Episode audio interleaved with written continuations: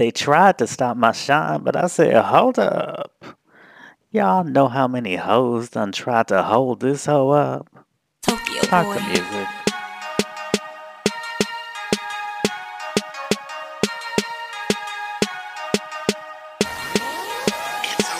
Podcast King, I'm good.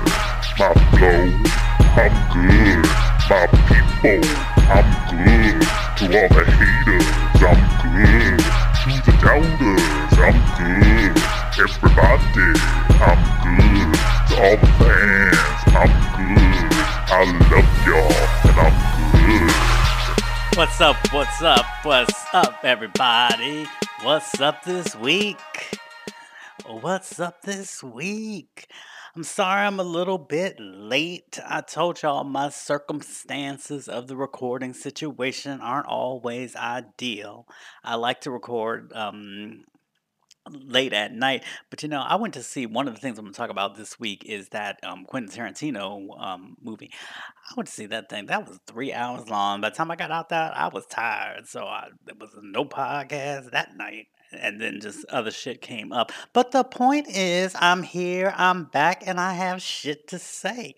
So, welcome to Craig's Pop Life, a black gay excursion into pop culture. I'm your host, Craig Seymour. You know me. I've been writing about pop culture for more than 20 years now. You can read some of my music writing at rnbeing.com. I know it'd be taking a long time to load, just like I don't know, load the page, walk away, check some Instagrams, and then it all comes up at once for some reason. But because I have a lot of gifts on it and stuff like that, so just you know, give it a little time, give it a little time to work. Look, it took me 20 years to write all the stuff, so if it takes two minutes to load, then I guess that's all right. Um, I'm also an author who has written a number of books. Um, there's the biography, all of which would make fantastic summer reading, by the way, for you and your friends and loved ones. Um, the first is the biography of Luther Vandross, which is called Luther: The Life and Longing of Luther Vandross. It's- I mean, they really made sure there's going to be no confusion on that book title, right? The original title was called. Um, the original title was when I pitched the book for proposal was called "Searching." the um, life and longing of Luther Vandross because I figure, you know, if you that big a Luther Vandross song, you know the song "Searching" by Change, and you know how sort of that um, so much of searching and longing are kind of synonymous. You know, so much of that searching to be to belong, to find love, to get you up the pop charts right, you know, all that stuff is um, searching. So it was searching the life and longing of Luther Vandross, but they just want to be real, I guess, just so there'd be no questions. You know, Luther, the life and longing of Luther Vandross. I think that also has book sales has so much to do with stuff that just has nothing to do with creativity though. But I think it's also because a lot of times in like if it's in a biography section, sometimes or even in a music section, sometimes they shelve books by the topic instead of by the um author. So I think, you know, just to make sure that motherfucker's gonna land up in a L section or a V section, but not an S section for me. I guess that's another reason why they did it. I don't give a fuck. I'm just trying to give y'all some behind the scenes. Um, and then there's my memoir about being a grad school stripper hoe, and that's all I could bare. My life in the strip clubs of gay Washington D.C. Um, you can read that while you're preparing to see Cardi and J Lo and all them in the upcoming. I think that movie's called Hustlers, right? The, the movie Hustlers. It seems like people just be making movies overnight. Like it just seems like I read a casting announcement that something's about to be made, and then a week later I see an Instagram post about somebody in one of their costumes, and then a week later there's a trailer for the mo- movie coming out in a month, and I'm just like, how did all that happen?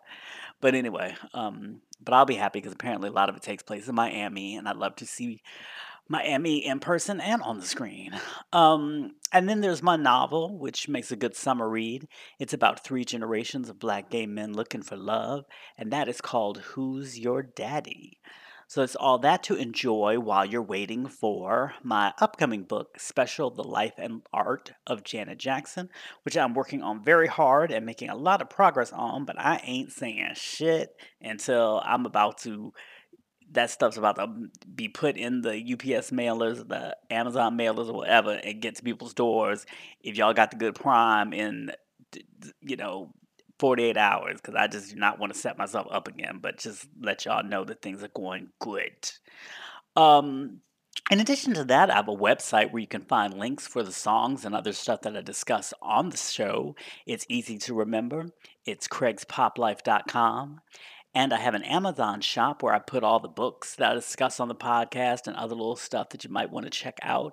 Everybody's so you know high on all this Janet vinyl right now. All of the links to all your good Janet vinyl is um, on there, and other things like my favorite hot sauces and my favorite novels and this and that. That's at Amazon.com slash shop slash Craig's Pop Life. So check that out. That's another way.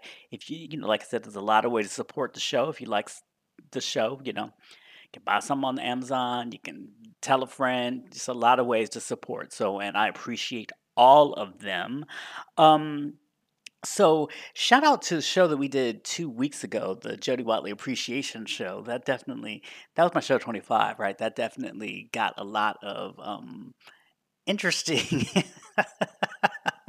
interesting response and that would that show came from you via twitter user at john redcorn and i actually heard back from miss watley she posted a comment on my instagram uh, just yesterday I saw it. Y'all, I rarely ever read my Instagram comments or my Instagram messages or something. So the best way to the easiest thing I think I see is Twitter stuff, but just don't get tight if you feel like I don't get right back to you or anything like that. It's just that I don't see it. Because as anybody who's, you know, followed me for a while or known me for a while or worked with me for a while knows, I, I get right back to people. So for some reason I don't get right back to you, something happened in the, um, just something happened to you in the mix.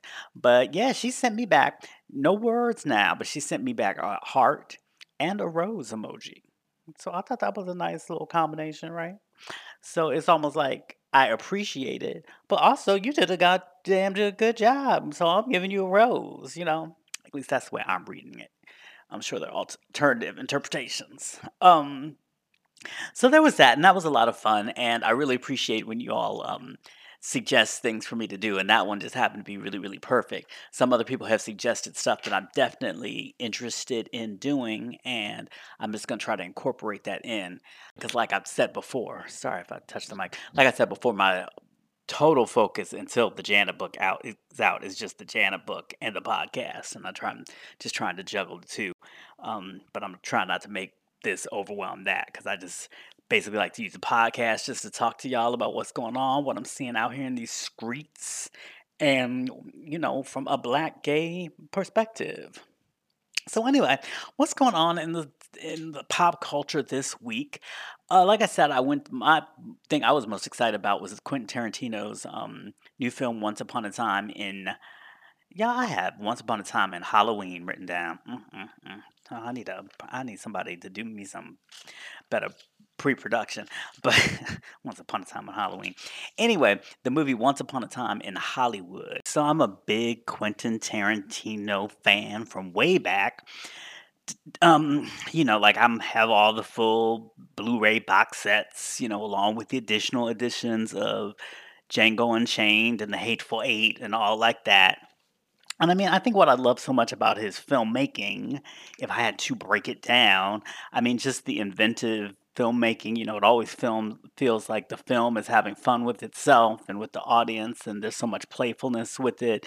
You know, there's a playfulness with the narrative and the going back and forth and the seeing scenes from different perspectives and all that kind of stuff. Um, I love that, and also like that he's not afraid to put his hand on, you know, the third rail of race in America. You know, yes, sometimes he does it in problematic ways. It's not perfect, but I do like that he always tries to kind of go in that area because it very much reminds me of um it very much reminds me of just growing up in the 60s and 70s and like popular culture dealt with race and like really really dealt with race. I mean even on um, norman lear shows like the jeffersons and all the family and everything like that they dealt with race where then we went through this real period of time, like in the 80s with the Cosby Show and everything like that, was stuff even that dealt with ostensibly dealt with black life, just did not deal with race and did not deal with racial tensions. And um, Quentin Tarantino is one of those white filmmakers that always kept that into the equation. So I always appreciated that. And it's just another one of those things whereas um, I think you get to be a certain age and and and you get to be a certain, you know, at one stage of your life, you're watching stuff that people older than you are making. You know what I mean? But then you get to be a stage of life whereas the people that are doing the creating are kind of around the same age as you are. And so you all have very similar references and everything like that. And that's a really sweet spot of um, appreciating entertainment. And I think that's exactly the way I feel about Quentin is like just sharing similar references and everything. And I feel like whoever hots today or whoever, you know, people get into, and I think that's why a lot of people don't like current movies as much just because it's the generation after them and they just don't get all the references and they just don't understand. You know, so just one of those interesting things, but I definitely feel like Quentin Tarantino is like the director of a director of my generation. And um I just like also about him that, especially, and this is something that I appreciate, especially the older I get, is that a lot of his main characters are kind of down on their luck or at the end of their career. You know, most of them have um, are flawed in some kind of ways and stuff. So it's just really allows you to dig into the um, human experience. You know, when things don't go exactly right. You know, how to how do you find a happy ending when the road to that is not what you expected it to be. Do you know, you do you even have to redefine what happiness is? So all those kind of questions that I really um enjoy, and I enjoy the movies that people. Um, in fact, I'm kind of reverse. Like I'm not that crazy about Reservoir Dogs or um or what you would call it, Pulp Fiction, but like I'll watch Hateful Eight, even though that takes a whole damn near whole day, you know. And I love the way that's put together and everything. If you haven't watched Hateful Eight, I definitely recommend that. Um, I love Django Unchained. Um, you know, just kind of the real revenge fantasy realness of it. And I argue with some of my friends about this too, that are Quentin Tarantino people. I really love Inglourious Basterds. I mean, I think um, again, it's another kind of revenge fantasy, but um, I think just the way it all comes together, and then that long scene in the bar with Brad Pitt, and then of course that brought uh, Christ- Christoph Waltz to kind of mainstream American audiences. So I really enjoy that too. I even like Death Proof. Um, kind of heavy on the horror aspect, but it's smart and I enjoy it. And then I'm a Kill Bill Part One person. You know, just that whole female warrior fantasy. You know, that works at that real mythic level. I love that. But my favorite film, and this isn't just my favorite um, Tarantino film, this is pretty much my favorite film in general. Of course, you know, sometimes that changes on different days, different alcohol in you, different feelings, whatever. But on most days, my favorite film is Jackie Brown. Cause that's so, that movie is just so warm to me. I mean, it just feels like an old soul record, and I mean, it just again, it has all those themes that I was talking about before. And one of the things that always gets me in that film is when she, um, because you have this woman, you know, she got caught up with some trouble with her husband dealing drugs before, so she's a flight attendant, and she's basically down to work in the worst airline that there is, you know, but that still ain't paying the bills, so she still needs to run some little small hustles, you know, make the ends meet, and then she gets caught up in that. And when they're investigating her at one point, a police officer says to her, Didn't exactly set the world out on fire. Did, uh, didn't exactly set the world on fire, did you, Jackie? And I don't know, that line just always destroys me every time because it's just like, that's a situation that so much, so many of us can be in. I think she was like in mid 40s at the time. And it's like, yeah, a lot of people didn't quite set the world on fire the way that they wanted to. But then what do you do? You know, what do you do after that? How do you still go on after acknowledging that you didn't really set the world on fire the way that you wanted to to and is it still late to is it still is there still time to do it or is it too late and is there a way to still do it you know even if that's not the way that you may have wanted to do it when you were younger so all of those questions i really find fascinating and um, I just love that the movie finds a way for her to, you know, go out on her own terms, to use her wits, to use the looks she still got, you know, to pull off a massive height. Um, I said, said height, I meant heist, and almost fall in love again. And so that's just my favorite movie. It's my favorite movie because it gives me hope, you know, because I feel like, you know, sometimes you be watching movies and it's like, at a certain age, he's like, okay, this is cute. I can appreciate this fantasy. This probably ain't gonna happen to me. You know what I mean? I probably passed the stage of life that all this gonna because I ain't moving cross seas and I'm not dealing with this particular habit and all this kind of stuff. So this is probably not gonna happen. But then you start to get to other uh, situations where you go, you know, I could live with that situation. I could pull this heist off. I think I have enough in me to, you know, pull off this heist. So, I mean, Jackie Brown is one of my favorite movies because it reminds me that no matter what, no matter how far I've fallen down, I can still get up and do it with some style. So, that is what it means to me. Um, so with all that to say, I go into each Tarantino movie with a great deal of expectations, um, and I was very excited about this one, both because I mean for a lot of reasons. It's been so long since the last one, um, and I was a kid during the whole Charlie Manson, Sharon Tate, Roman Polanski era, so I've been kind of obsessed with that in some kind of way um, through all that time, through the biopics, the Helter Skelters, the docu series, the this, the that's, that's, the various trials them trying to get out. I'm glad they kept them crazy asses in, you know, and all that nonsense. So anyway, so there's always, I think, a certain generational. Um, there will always be a certain generational interest for people of my era in that topic. And then, of course, just sort of the first, this is Tarantino's first film in the wake of the post um, Harvey Fire, Harvey Fierstein, child. Poor man. No, the Harvey Weinstein um, situation. Um, sorry.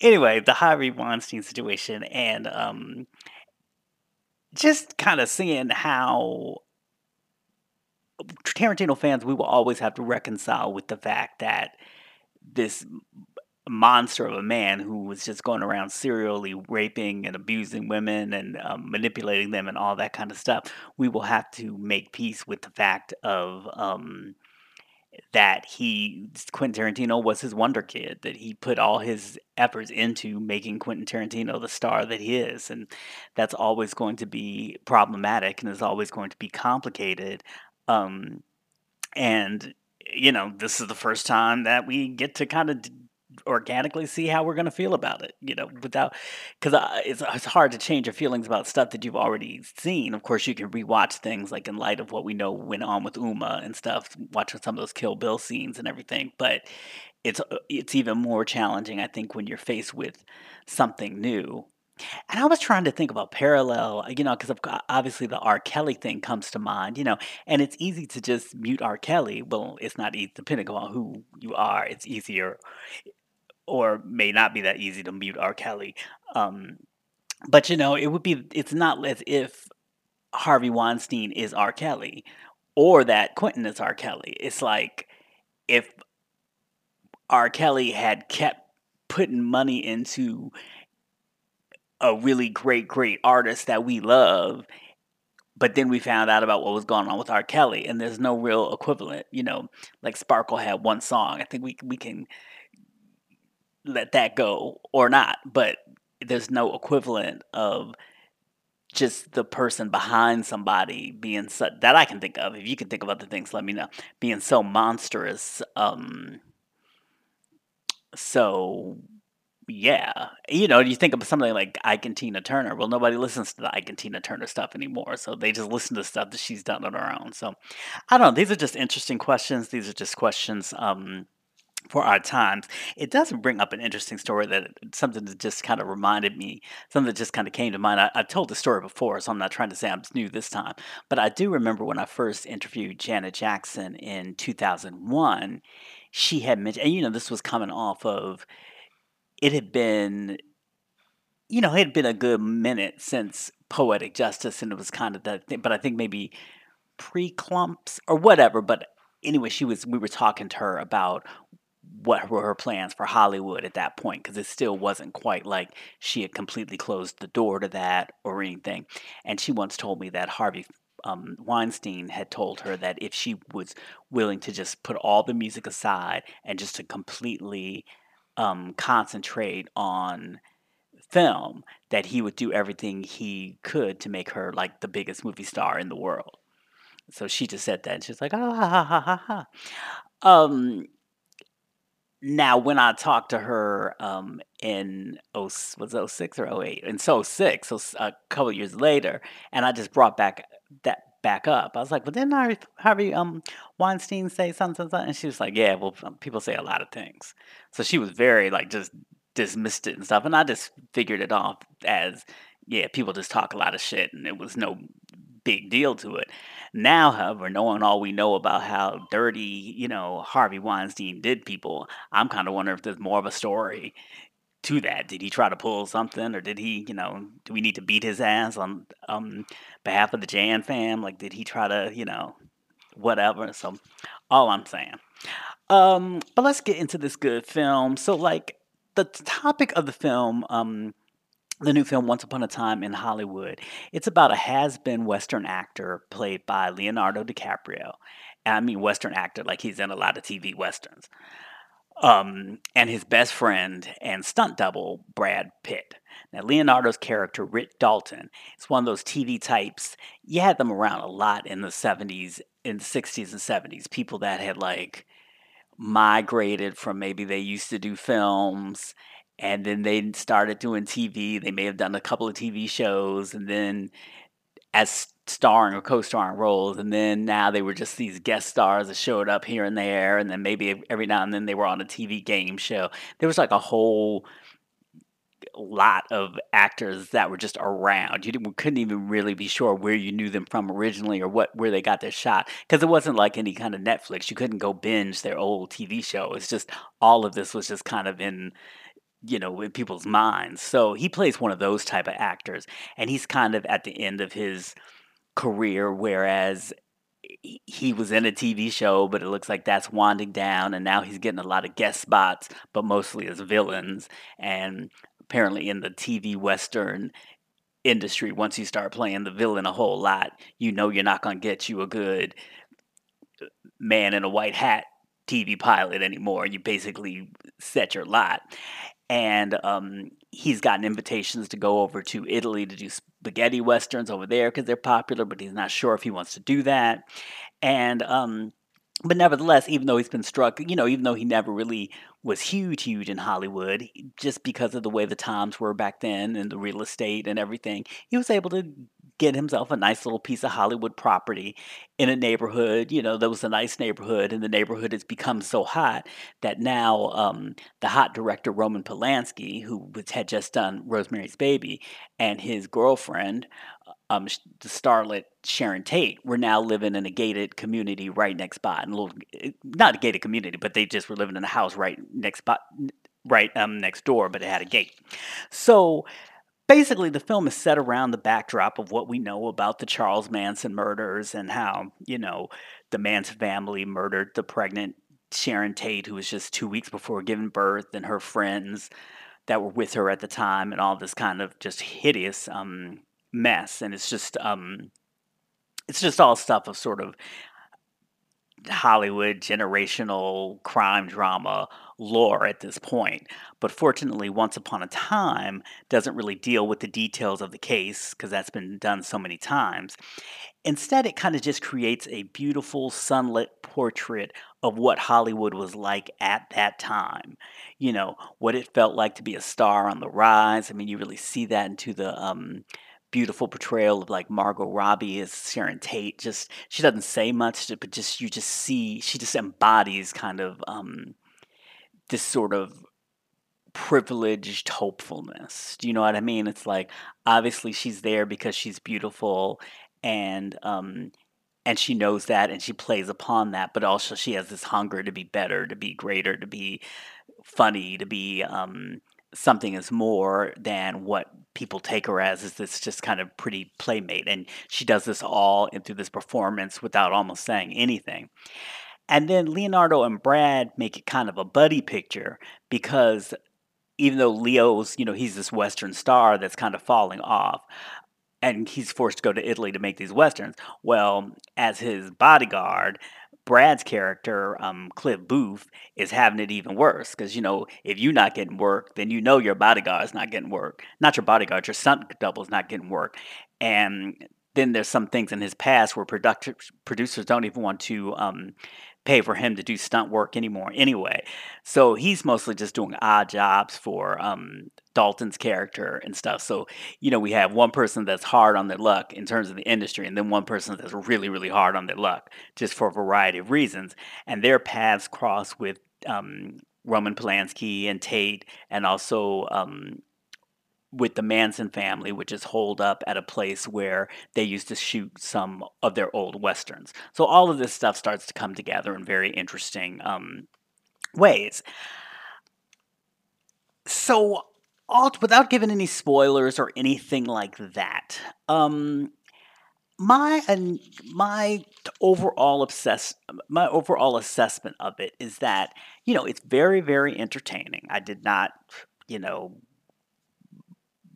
there was not a minute I was bored or anything like that. It wasn't, it, and I didn't really feel, even though Tarantino has gotten to this place in filmmaking where so many people have incorporated his tricks that when we see we see him do his own stuff, it sometimes doesn't even seem that imaginative because other people have copied him so much. But I thought the storytelling was sharp as usual. Um, and I thought, like I said, it was just a really interesting take on that era. I guess my biggest complaints were just that um, it was one of his first films that I can even remember where there was almost no discussion of race, where race didn't come into it at all. And that was a really missing dynamic for me, especially considering that the movie took place in 1969, just a year after the assassination of Martin Luther King Jr. It just seemed like, you know, and there had been the Watts riots earlier in the decade in Hollywood and everything like that. It just seemed like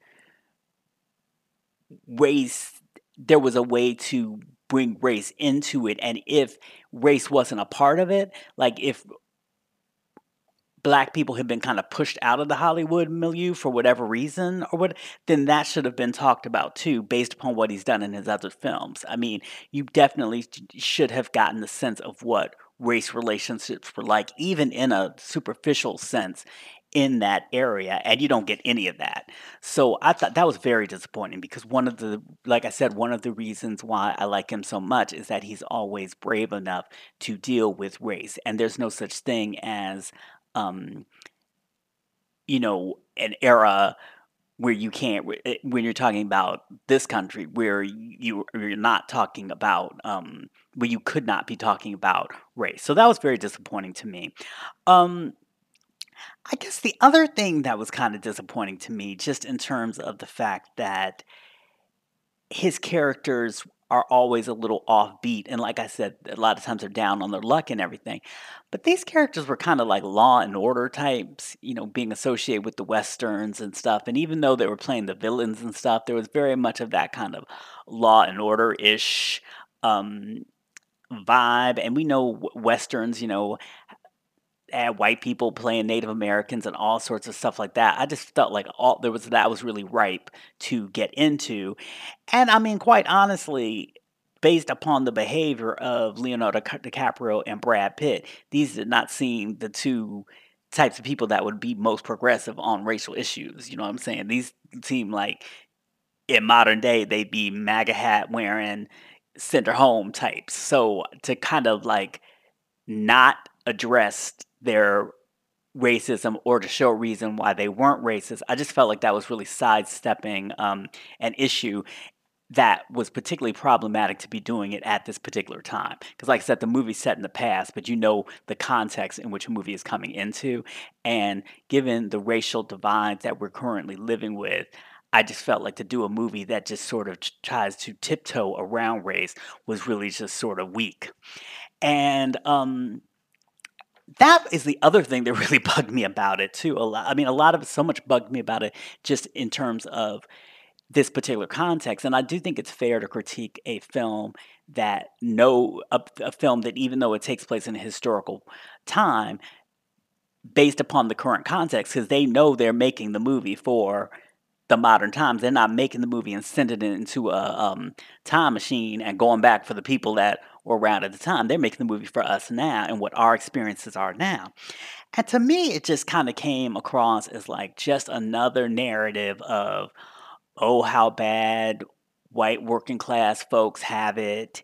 And, you know, just an obsession with oh the problems of white working class folks you know what motivates them what you know it's so sad they used to have all these tv shows where they could shoot people of color but now that genre ain't as popular anymore so there are not as many tv shows on that they can shoot people of color so now they have to go to italy to shoot people of color or take the roles as the villain and people so they can't even be the person with the white hat. I mean, all of that stuff is subtext to what was going on here. And um, I feel that that's just such a connection to what's going on in our political dialogues, just this obsession with, you know, the white working class voter. You know, is Biden going to be able to get them? Are they still going to vote for Trump? Or, you know, is there any way that they're going to be able to vote for Kamala or Buttigieg? I'm just so tired of this obsession with the white working class man and the sort of either the dignity you know it's either two poles it's either the dignity of the white working class man who just wants a job and just voted for Trump because he wanted something different but he can you know appeal to his humanity and you can bring him back around or just you know the white working class man that just voted for Trump because like one of those people said at one of the Trump rallies, you know, he's like, "Yeah, I don't have Medicare, and I, you know, I know I'm getting sicker by the day, but I don't care. I just don't want them to have it."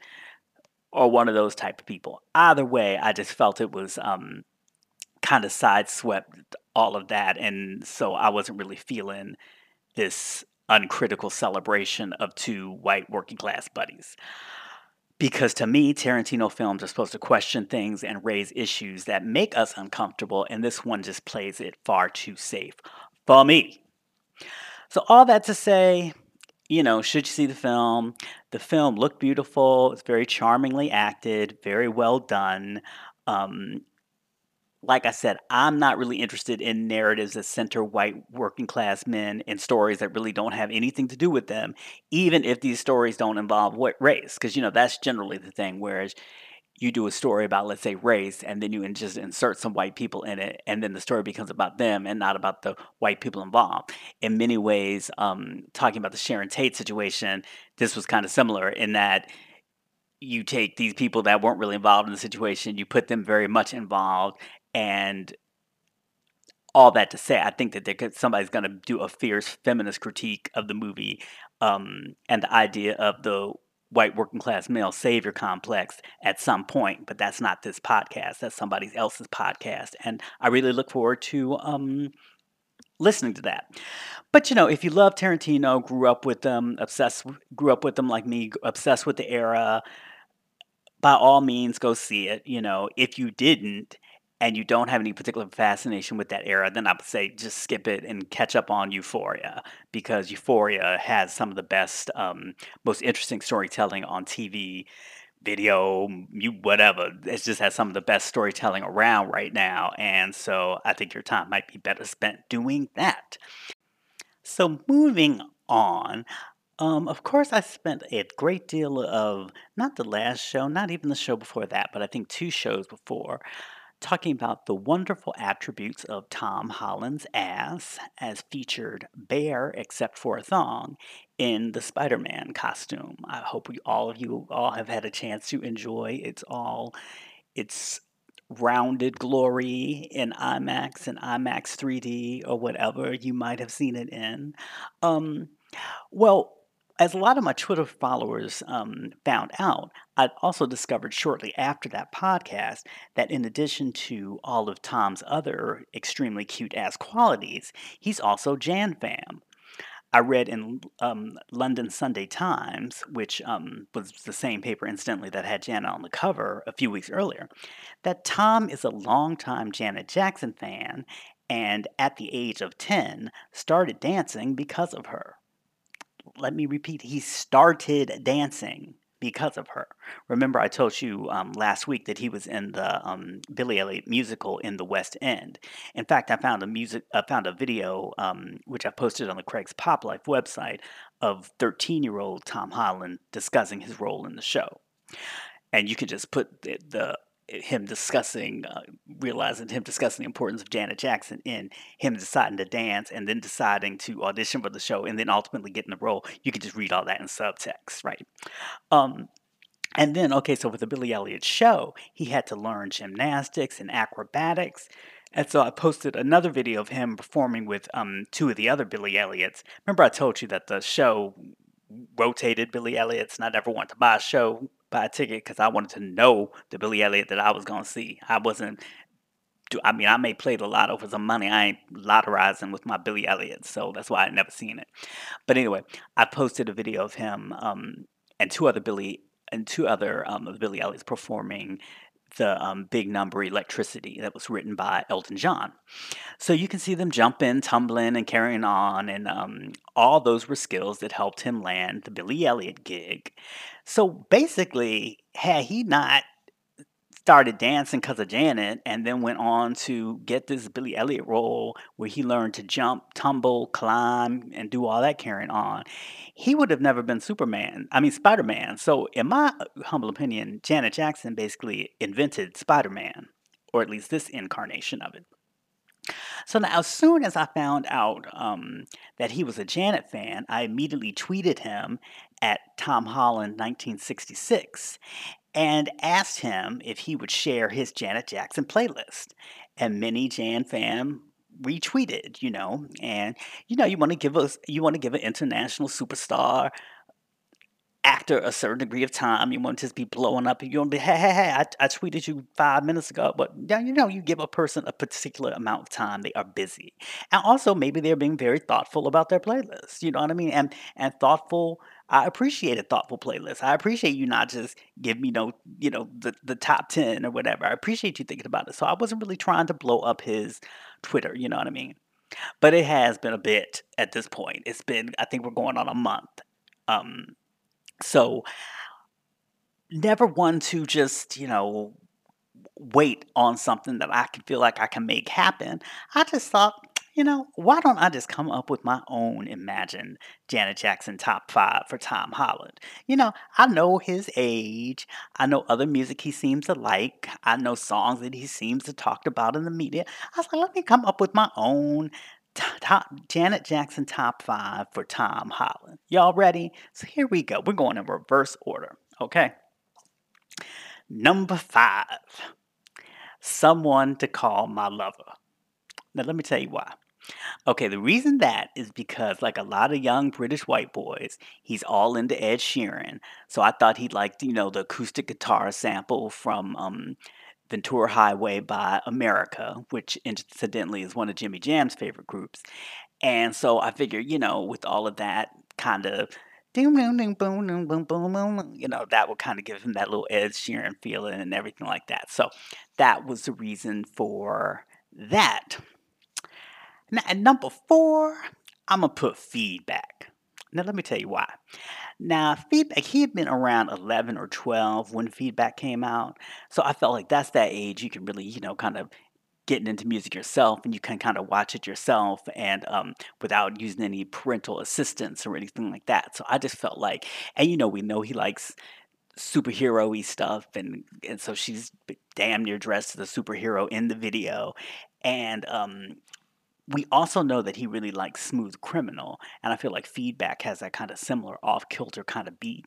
So at four, I'm definitely gonna put um, I'm I'm definitely gonna put Feedback, and you know also the video is, is in addition to superhero, the video takes place in space as she's leaping from planet to planet in the cosmos, and um, I don't know how many of y'all seen the new movie, but at one point he downplays himself and tries to tell um, Samuel Jackson character No, I'm just your neighborhood. I'm just your friendly neighborhood Spider Man. And Nick Fury looks at him like, Bitch, please, you've been to space. So I thought that feedback would be Tom Holland's nice number four, um, kind of Janet Space Jam, if you will. Now, my Tom Holland number three might be a little bit unexpected, but y'all know he's dating Zendaya on the low. Um, again, shout out to Euphoria. If you're not watching, start to watch. And Zendaya is also a Janet Stan and once told um, BET, she said, I live for her.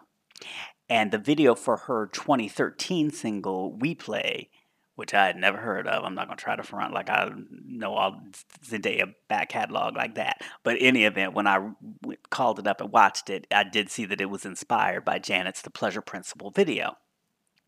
And then she went to the legendary October 16th, 2015 stop on the Unbreakable tour in Inglewood. Now, um, close, you know, real Jan fan historians will also recognize that as the same date attended by Beyonce and Blue Ivy. So that was the place to be um, that particular night. So she and Tom are a low key couple, and you can just imagine the cosplayness of it all because he already got the Spidey suit. And you know, Zendaya can pull off any Janet look with just the hair on her head. She don't need no wigs, she don't need no anything. She don't need no pieces. She just all, all she need every single Janet style era is just a twist, a braid, or a hot comb away. I mean, she's trying to do you some control era style. She might need some emergency mousse or some hairspray or something, but you get the point. They could be cosplaying all over the place with the Spidey um, Janet situation.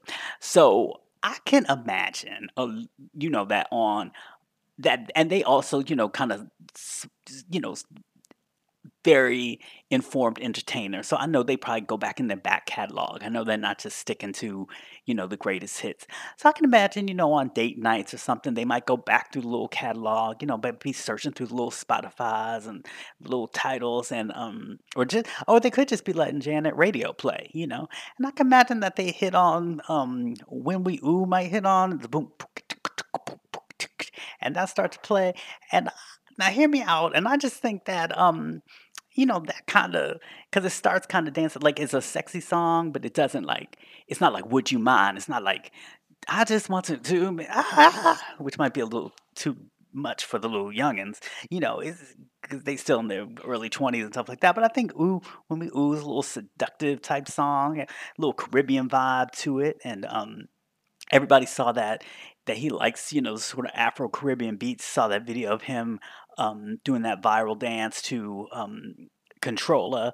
So I think, um, you know, I think when we ooh, that to me would be, I, I really could see them getting down to that, that being like them their little song and stuff like that. So that's number three, when we ooh.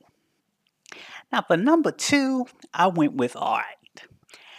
Reason being, the video has that old Hollywood feel with Cyd Charisse and Cab Calloway. Cab Calloway, and you know, Tom, when they did Lip Sync Battle, Tom picked a song from that era, Singing in the Rain, when he was on when he was on the show with who else Zendaya.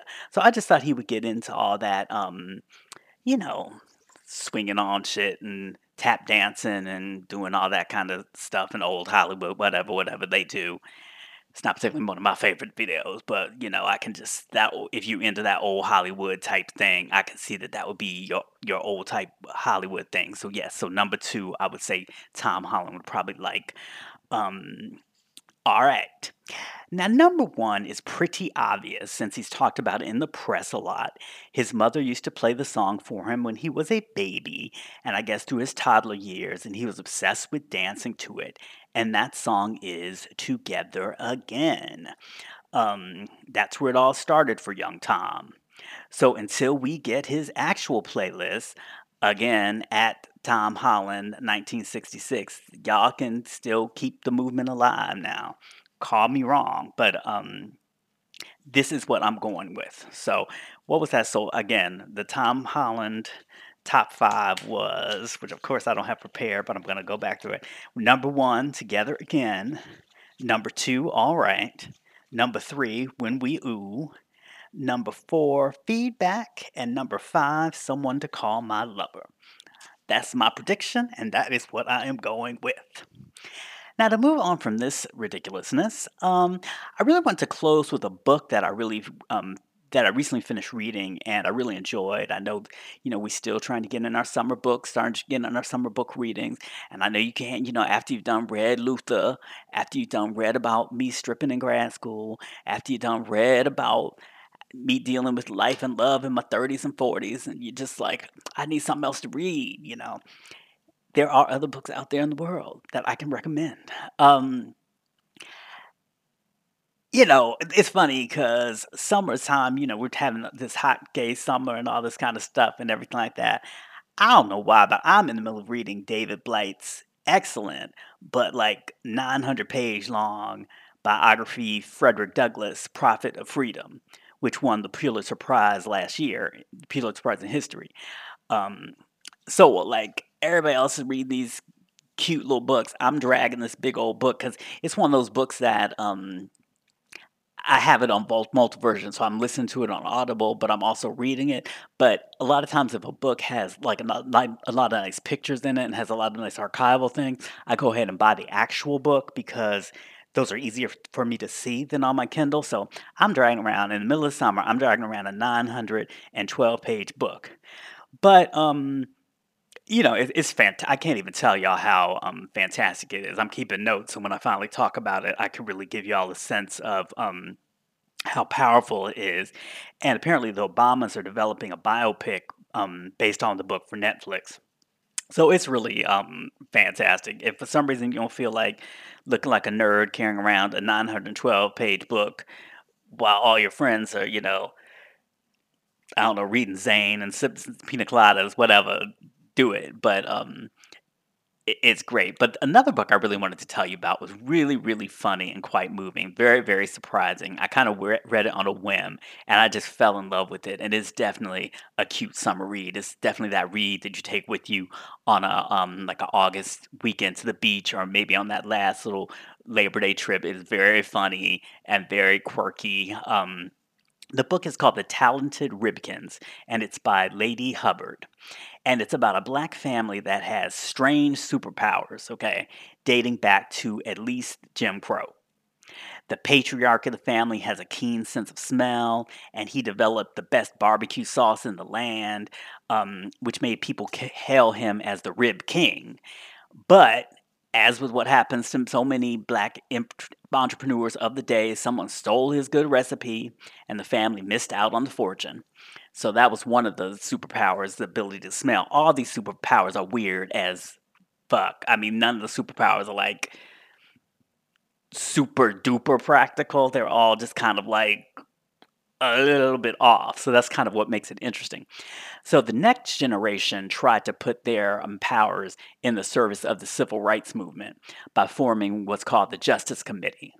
So through talents like scaling walls and um, one woman has an arm that's like a hammer and another woman can just project project an alluring beauty even though she's not the most beautiful woman in the world she she can project and make it look like she's um a real beauty. So they protected movement leaders as they civil rights movement leaders as they passed through various southern towns, and they would cause distractions to make sure that white protesters didn't get out of hand.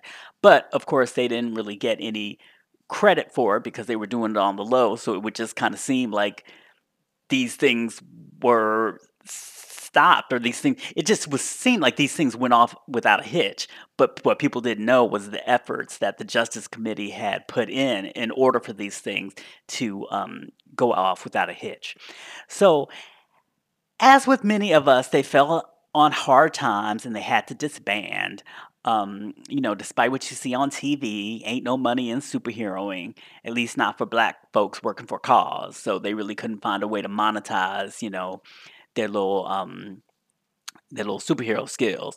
So then we meet Johnny Ribkins, who can make a map of any place without ever seeing it. So if you say, I need a map of this building in this place or whatever, he can actually do a map of it. But now he, in order to make some money, because that's a really weird skill, right? Um, he, in order to make some money, fell in with some gangsters. And now you know what kind of maps they wanted to find and what they were going to do with the maps. So, anyway, while he's been finding money for his bosses, um, who've been stealing it, he's also been skimming a little off the top from time to time until it finally catches up to him. And the man he's been working for finally tells him, like, look, I can I know you've been stealing from me and you have X amount of time. It's like a week or, you know, two weeks or something like that to pay up. So of course the man don't have no money. All the money he's had is the money that he's been stealing, and it, you know he ha- it's not like he's been living large or anything. So what has to happen is he has to go back through his whole family past and just various places that he's hidden money in the past while he was working with the Justice Committee and for other reasons, um, in order to try to come up with enough money so that his boss and the thugs that his boss have sent to kill him um, don't find him. I mean, don't kill him. So the interesting thing about that is, as going back to his past, he has to rekindle these family connections, and you get to find out more about the family and what um kind of went wrong. And it's wild. I mean, he's digging up everything. He's going in people's mama's houses, digging, and you know people don't like messing up. You know how much you have to convince somebody to let them dig up your mama's house. So, anyway, and along the way, he meets a niece that he never knew he had. And she has a weird power. She has a power to catch anything you throw at her. So she let just lets people throw bricks at her head, bottles at her head, all sorts of things at her head. And the story becomes about Johnny trying to help his young niece understand her powers and discover some kind of deeper purpose for them you know, while he's also trying to scrounge up this old money and outpace these thugs that are running after him. So it's very funny, it's moving, it's suspenseful. Um, like I said, it's funny, but it's also deeply moving in the way that it talks about family connections and all the good and bad things that are passed down over generations. And one of my favorite lines is about the turning point when you have to decide whether to go into go in a mentor's um, path or forge your own path. And she writes, Sometimes the only way to follow someone's example is to not follow at all. Sometimes you have to go out and get your own. So I really highly recommend it. It's a quick read. Like I said, it's just one of the, just one of them things you throw in your bag. You know, you throw in your bag on that Friday afternoon. Maybe you get off a little early you know, you probably 100 pages in before Saturday morning and you finish with it by the time you pull into work, you know, on Monday. And again, it's The Talented Ribkins by Ladee, Ladee, Ladee um, Hubbard. And I put it on the Craig's Pop Life um, Amazon store. So again, y'all, I appreciate y'all hanging with me. Um, I'm sorry it was late again this week. It's just a little awkward um if I can't do it uh, exactly when I normally do it on Thursday night, it just gets crazy. Like I don't know if you've heard it today, but people have been walking back and forth and doing all sorts of crazy stuff. And um, you know, I tend to like to do it when I'm here by myself. But whatever, I persevere, I get it done, and whatever. So until next time, be cool, be kind, be creative, and in the words of my fave, Be your damn self. okay, I love y'all. Bye. Oh, and keep those recommendations coming. I love them. Take care.